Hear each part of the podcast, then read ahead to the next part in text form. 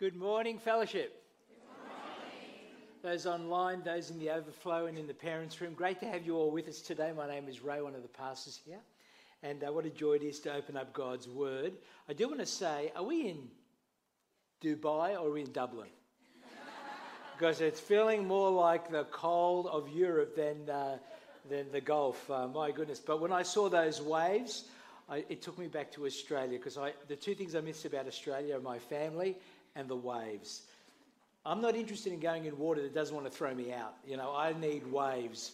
And, uh, and I saw, wow, there's actually some waves today, so I must go and have a swim. You know, the real problem about prayer is, I think, it's not that you just can't see God, and that's always hard. One day we'll see Him face to face. It's not just that we're talking to someone who sometimes says yes, sometimes says no, and sometimes says not yet. It's that sometimes I think we find prayer hard because He's likely to want us to be the answer to the prayer that we're praying. Remember last week, Bill took us to that passage in chapter 9, the previous chapter to the one that was read, where Jesus said to the disciples, Pray to the Lord of the harvest uh, that he will send out workers because the harvest is plentiful, it's big, and the workers are few.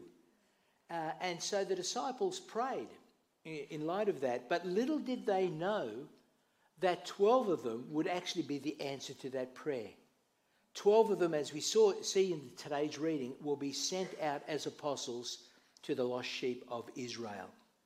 Jesus turns 12 disciples into 12 apostles. Now, if you're new to the Christian faith, you may be thinking, what's the difference between an apostle and a disciple? Every apostle is a disciple, but not every disciple is an apostle. Um, Apostles are those who are sent out with the authority of Jesus.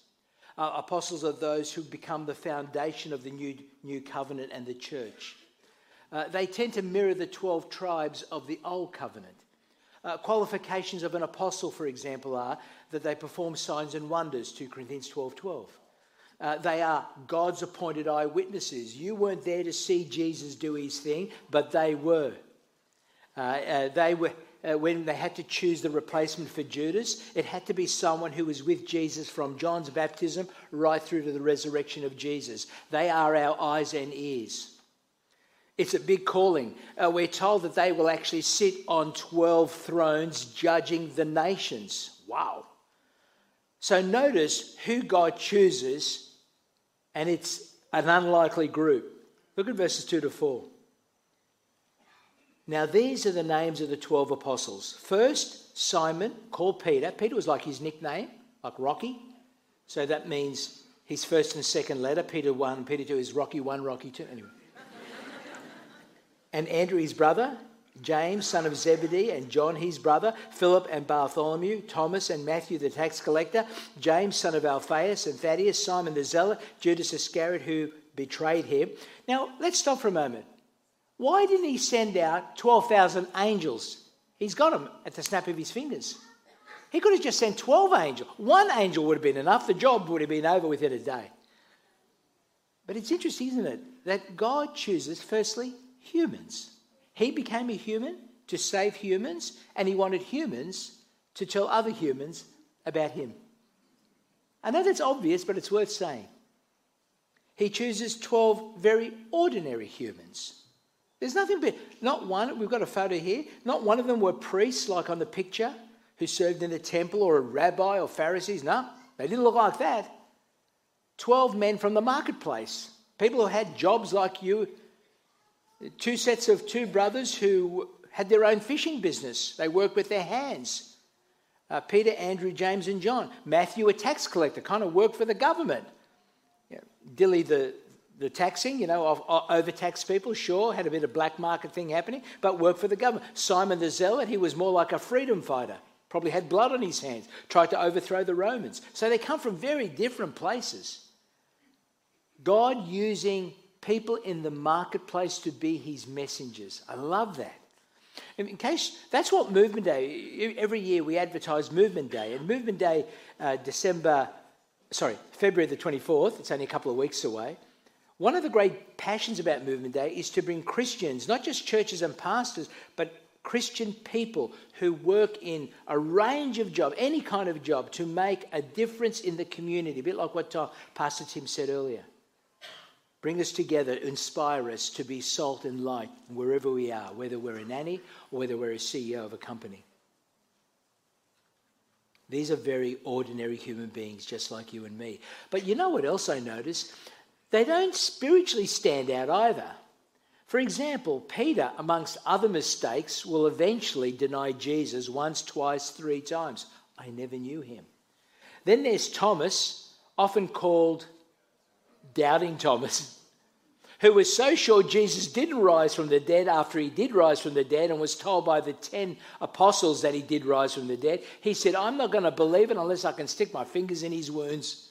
You don't say that unless you really believe it's not going to happen. Judas, the end of the list. Well, he'd been stealing right through the whole three years from the money purse. Eventually, he would betray Jesus for a lousy 30 pieces of silver.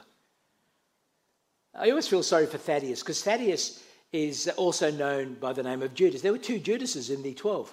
And Thaddeus, but he's called Thaddeus here and not Judas because he probably got sick of people saying, Judas? No, I'm the other one.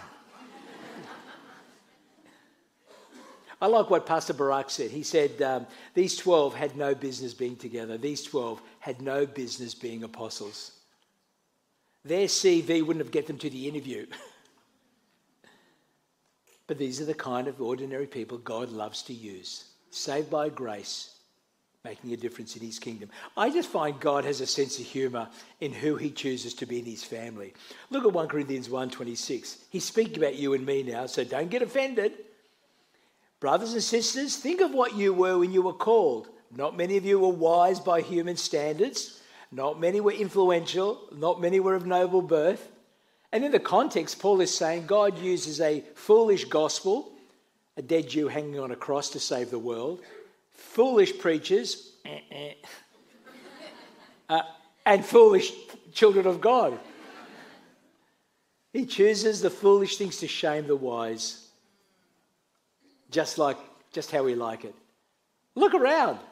None of us are in the news. None of us are, not many of us, I should say, are you know on the news or are big influencers and carry lots of power.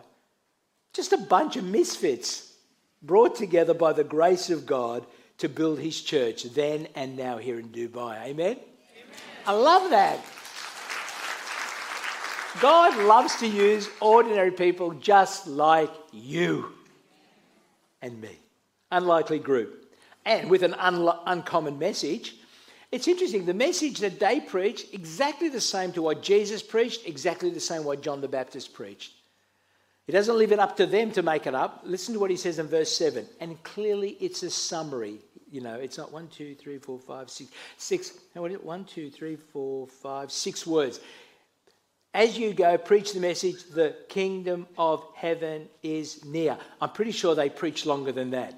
You're thinking, how come they only got a 10 second sermon and we get a 30 minute sermon? No, uh, that was just a summary of it. The kingdom of heaven, by the way, is kingdom of God. Um, same thing. Kingdom was near. Why? Because the king had come and he was Jesus. Jesus had come. Uh, he had begun a revolution, really. He had come to take charge of a world that has rebelled against him. And the 12 are given authority of the king to go into every nation, eh, to go into every tribe and village of Israel and announce to them that the Messiah has arrived. Look at verse 1. Jesus called his 12 disciples and gave them authority over unclean spirits so that they could cast them out and heal every kind of disease and sickness. So they were empowered not only to preach the kingdom of God, but to demonstrate the powers of the kingdom of God. That they were, they were, in the name of Jesus, given authority to cleanse the land from sickness and sin. What a beautiful picture. It had become so corrupted. They were given power to demonstrate, or oh, sorry, they were given authority to demonstrate the king's power over death and demons. Like Jesus, they dragged a little bit of heaven wherever they went. This is the era of signs and wonders, is it not? Not just kind of like we, we experience miracles now, but you've got to say there's something quite unique happening here because every person who came to Jesus with every kind of disease never left disappointed. They were all healed completely, instantly, you know, wow. I mean, we get to experience miracles, but they, they got a burst of it, demonstrating the power of Jesus' name. Which got me thinking what about those people in, in those, tri- in those uh, towns and villages who got saved through the preaching of Judas? Or got healed? Or got delivered from demons by the prayers of Judas? And then three years later discover, oh my goodness, he betrayed the one in whose name I was healed and forgiven. Am I really forgiven? Like, it kind of messes with your head, right?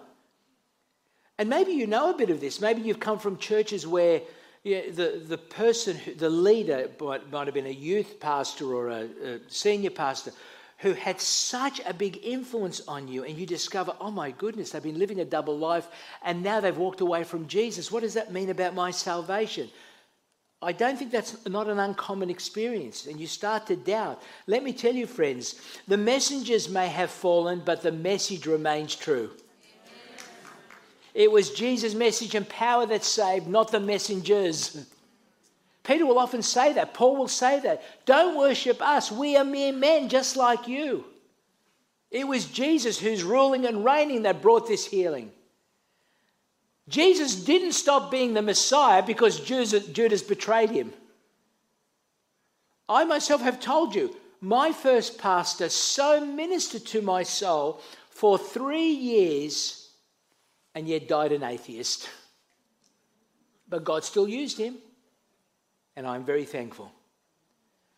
So I beg you, please never give up on Jesus and his church if in the future or maybe you're still suffering from the past, someone of authority in the church has denied and walked away from Christ who once blessed your soul. Because I tell you, not one of us ever becomes a Christian and a follower of Jesus because of other Christians. I am not a, I am not a disciple of Jesus because of the disciples. I'm thankful for the people who witnessed to me. I am a follower of Jesus for one reason Jesus. These 12, what an unlikely group. What an uncommon message. What an unexpected set of instructions they were given. For example, Jesus says to these 12, only go to the lost sheep of Israel. Go only to the lost sheep. Look at verses 5 and 6. These 12 Jesus sent out with the following instructions Do not go among the Gentiles, that is the nations, or enter any town of the Samaritans. Go rather to the lost sheep of Israel. First things first, the clock was ticking. Jesus had come all the way from heaven to earth. Every child of Abraham had been waiting 2,000 years for the promises to be fulfilled and for the coming Messiah. Jesus knew that within three years he'd be climbing the cross and then exiting to heaven. And his commitment was to make sure that every person in every tribe, uh, every village, and every town in Israel heard that the Messiah had come. So repent. They had waited long enough, and it was right and only right that the Jews got to hear the message first. To the Jew first, and then to the nations. That's the first thing. That's the first surprise. The second one is the message is to be free, but the messengers are to be paid for or are worthy of pay. Verse 8. He says, Heal the sick, raise the dead, cleanse the lepers, cast out demons. Wow. Freely you've received, freely give. Let's say that together. Freely you receive, freely give. I love that. They were never to charge for the good news. The good news is God's free gift to us, and it must be given free of charge to others. Must be. Because it was already paid by Jesus once and for all. You know, uh, we're in the third week of Alpha, I think, third or fourth week. Alpha is one of those great opportunities in the course of uh, our church where you get to ask your questions about Jesus. No one pays for that course. It's interesting, isn't it? Information is power, and the more powerful the information, the more expensive it is. So I was once talking to a man many years, a few years ago. He was uh, part of high up in a very big organi- international organisation, and I said to him, oh, he actually he said to me about he gets coached, his coach that was organized by his organization coaches him once a month for uh, 12 months, uh, 12 months every year. And I said, I'm just curious. I said, like, what, what does a coach charge? How much does your organization pay the coach to coach you? And I can't even tell you what I'm about to say. He said, the coach that coaches me charges me a hundred, charges the twenty thousand dirham, not per year, not per month, per hour. I said, What? what did you just say? Not per month. A hundred. That means, and it's only for, it's only for, it's only like, it was only for an hour and it was 12 times a year. That was 1.4 million dirham for the year. For a guy who he said never told me one thing. All he did was ask me questions. I'm going to get into that game, man. There's worldly wisdom. And I'm sure he said he was brilliant. Well, he might have been brilliant, but I don't know if he was worth 1.4 million dirham a year. But whether he was or he wasn't, worldly wisdom will get you so far. But think of the wisdom and the power of the good news of our Lord Jesus Christ. The good news of Jesus that turned aside God's wrath away from us so that we can look forward to the day of the Lord with confidence, to know that we're adopted into his family, that we will at death transfer from this age to the age to come. That's pretty powerful information. And it comes free of charge, must always be free of charge. But the message is free, but the messages are worthy of pay. Jesus says that as well. Verse 9. Do not take gold, silver, or copper in your belts, no bag for the journey, or an extra tunic, or sandals, or staff. Why? Repeat, finish the sentence. For the worker deserves his provisions. The Apostle Paul is very strong in this. He said, I will never charge for the gospel. Even though I have a right to do it, I will never do it. Though he was always thankful for the churches who partnered with him as he went on the mission field to serve. And he himself would quote Jesus' words, 1 Corinthians 9:14. He says this In the same way, the Lord has commanded, oh, it's a command, that those who preach the gospel should receive their living from the gospel. So when you were giving, whether you give online or when the bags were going around, you were actually obeying that command from 1 Corinthians 9. In the same way, the Lord commanded that those who preach the gospel should receive their living from the gospel. You free up the pastors, for example, so that they can get on with the work full time, which you can only do part time.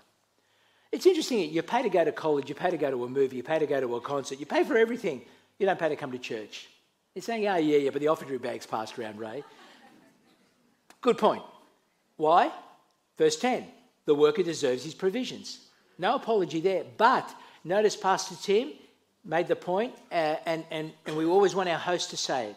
They don't always remember, but they always, we always want them to say it. That if you're a guest, if, you, if, you, if you're not part of the church family, just let the, this is, for, this is for the church. This is not for those who are inquiring, checking out Christianity. Why? Because the message must be free. There's no ticketing coming in, there's no $50 for a service. You could come to church for the next 20 years and not pay a dime or a dirham. Because freely you've received, freely give. The next unexpected instru- the next unexpected instruction is don't get distracted on the mission trip. So, find the person of peace in the village or the town.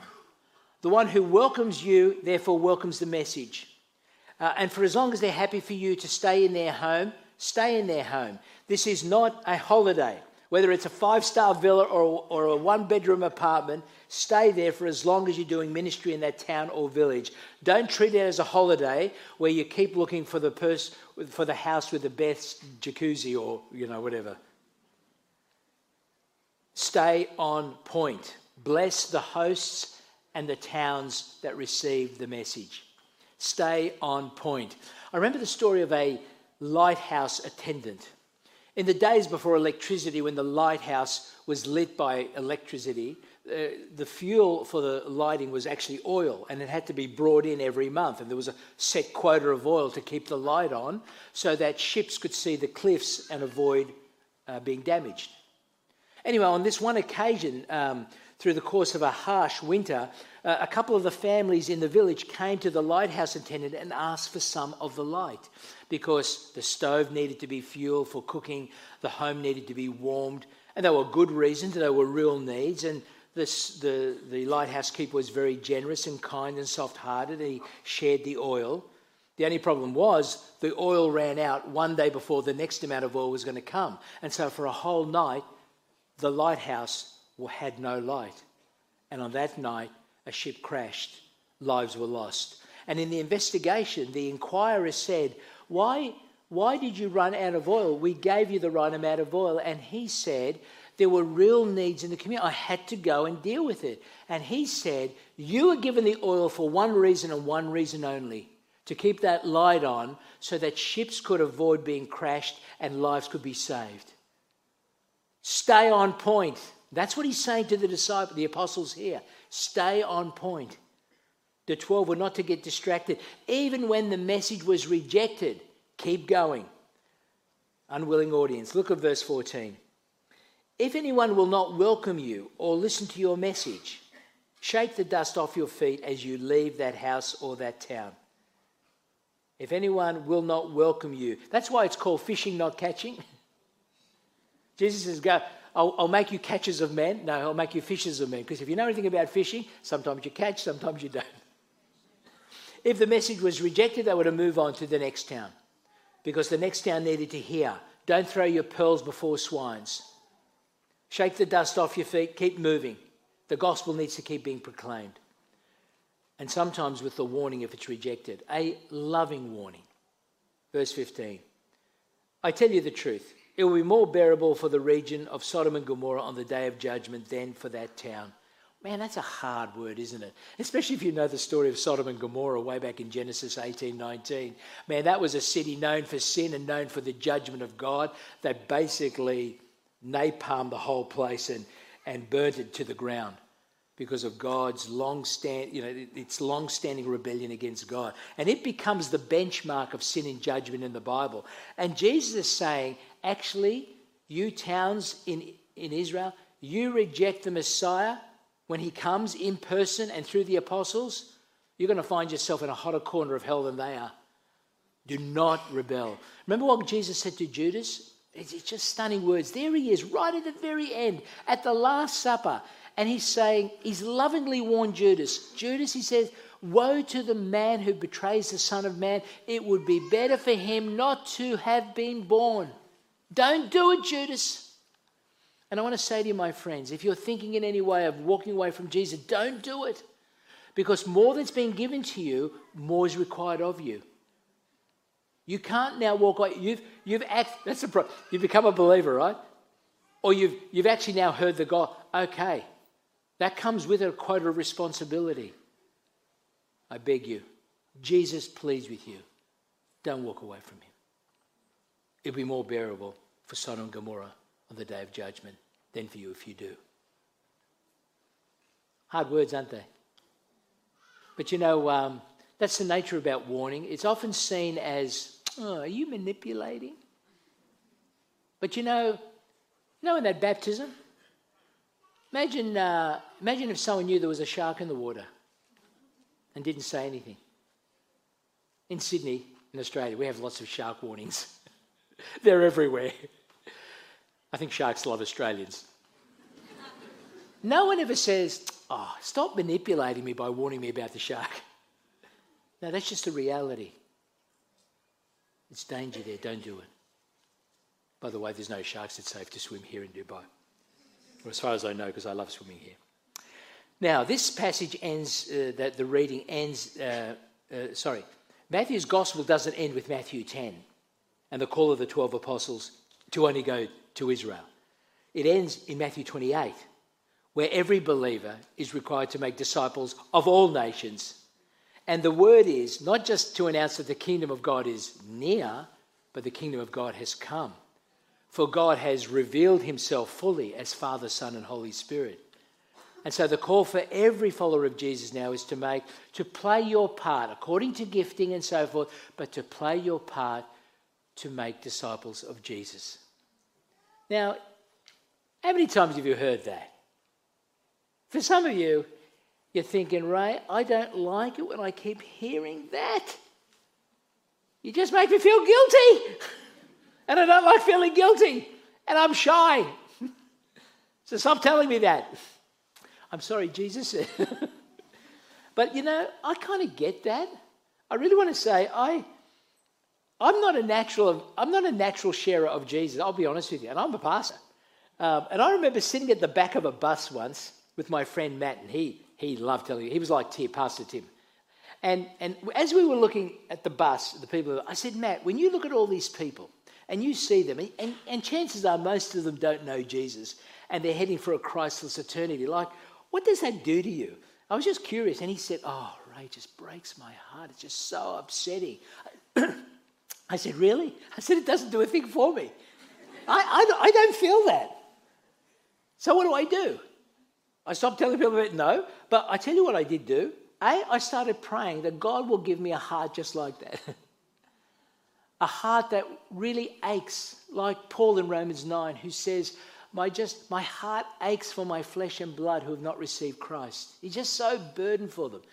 And so, one, pray that God will give you that heart. But what I found really helpful was this. Do you remember at the beginning of this talk, we referred to that time when Jesus saw the crowd?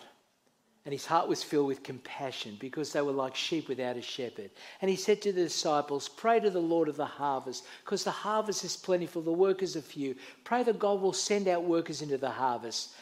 Well, was it the disciples' compassion that drove that prayer, or was it Jesus' compassion? It was his compassion. They, their heart wasn't filled with, you know, a burden for the lost. Their heart wasn't broken over the lost, uh, lost sheep of Israel. It was Jesus' heart. And when I realized that, oh, that set me free. I thought, I can't do it for me, I can't do it for them, but Jesus, I can do it for you. because if they matter to you, Jesus, they matter to me. If they matter to you, Jesus, they matter to you. Now you're probably thinking, Ray, okay, I just don't know enough and I don't want to muck it up and I, you know, and and uh, I, am sure they're going to ask me questions, and I, if I start talking about Jesus, I'm going to get freaked out because they're going to ask me questions. I'm going to get embarrassed because I don't know, or I'm going to get in the way of them getting to know Jesus. And I was talking to Lewin, our children's director, about this passage, and he says, you know, there was still a lot these 12 didn't know, and they were apostles. There was a real, and you just have to read all the mistakes they're about to make from chapter 10 to chapter 28. Serious big mistakes errors in even understanding kind of truths. But it doesn't seem to stop Jesus for commissioning them to go out to the lost sheep of Israel. I find that very encouraging. What they did do is they told others what they knew. And what they didn't know, they said, I don't. I was, that's the guy in John 9, you know, the guy born blind. And, he, and he, I love the way he, he says what he knows, and what he doesn't know, he says he doesn't know. That's the answer to the question. Takes the pressure off. You know, I don't know the answer to that question, but I'll come, I'll go and find out. I'll, I'll ask one of the pastors and I'll come back to you. Or I'll go to my small group and find out an answer. And it kind of takes the pressure off. So, it's the compassion of Jesus that drives us. You don't have to have all the answers. The most remarkable thing about these 12 is that they were really unremarkable. God loves to use ordinary people just like us. A bunch of misfits to bless the city of Dubai and to build his church here. And can I say, you know, every day since I've been in Dubai, I have been praying for every one of you, including myself, including my family, including my son's church and my previous church. I pray for all three congregations and every person in them that we will have the boldness to share Jesus clearly and confidently. And I pray for you that you may go to bed as a little silent lamb, but yet you'll wake up as a bold lion. or at least enough courage to say, Would you like to come to Alpha? It's a really cool course. and friends, you know, and uh, it's good to remember, isn't it? We're all, we're all called to be involved, to give ourselves fully to the work of the Lord. That's the responsibility of every Christian, both inside the church and in the kingdom. But you know, as I close with this, there are some of us who are involved in the work for the Lord. And uh, it's, it's the word Paul uses for those who are co workers with him in the work. And it's the, the very group that Jesus was praying asked for us to pray for. It's the only job Jesus has ever asked for prayer about. Wait to pray that the Lord of the harvest will send out workers for the gospel. And I wonder whether you will not only, we all are to pray that prayer, but I wonder whether you'll allow God to have you be the answer to that prayer. It could be you. Let's pray. Father in heaven, we confess that when we see the nations around us, for many of us, Lord, we don't have a heart full of compassion. If anything, we're probably filled with fear and doubt or confusion, not knowing what to say. But what is clear, Lord, is that your heart, when you saw the nations, was broken. Broken for them to come to you broken that they will taste of salvation, taste that the Lord is good. You long for them to be in relationship with you. Help us, Lord, to know that you want humans to tell other humans about Jesus. That you want disciples to tell others that they may become disciples of Jesus. Help us to know that you do truly use ordinary people just like us in whatever job we're in, whether we're looking for work, whether we're in work, whether our work pays us lots of money or little money. You have in your wonderful plan brought us to Dubai in the exact job, role, suburb, uh, place, apartment, house. It might be the three people who share the room that we're living in right now. It might be the person who lives in that expensive villa next door and everything in between. For one reason, Lord, that we may announce that Jesus truly is the King of kings and the Lord of lords and the Saviour of the world and the Master of the universe and the one through whom and for whom we exist and all for your glory. And all the saints said, Amen, Amen indeed. Bless you, brothers and sisters.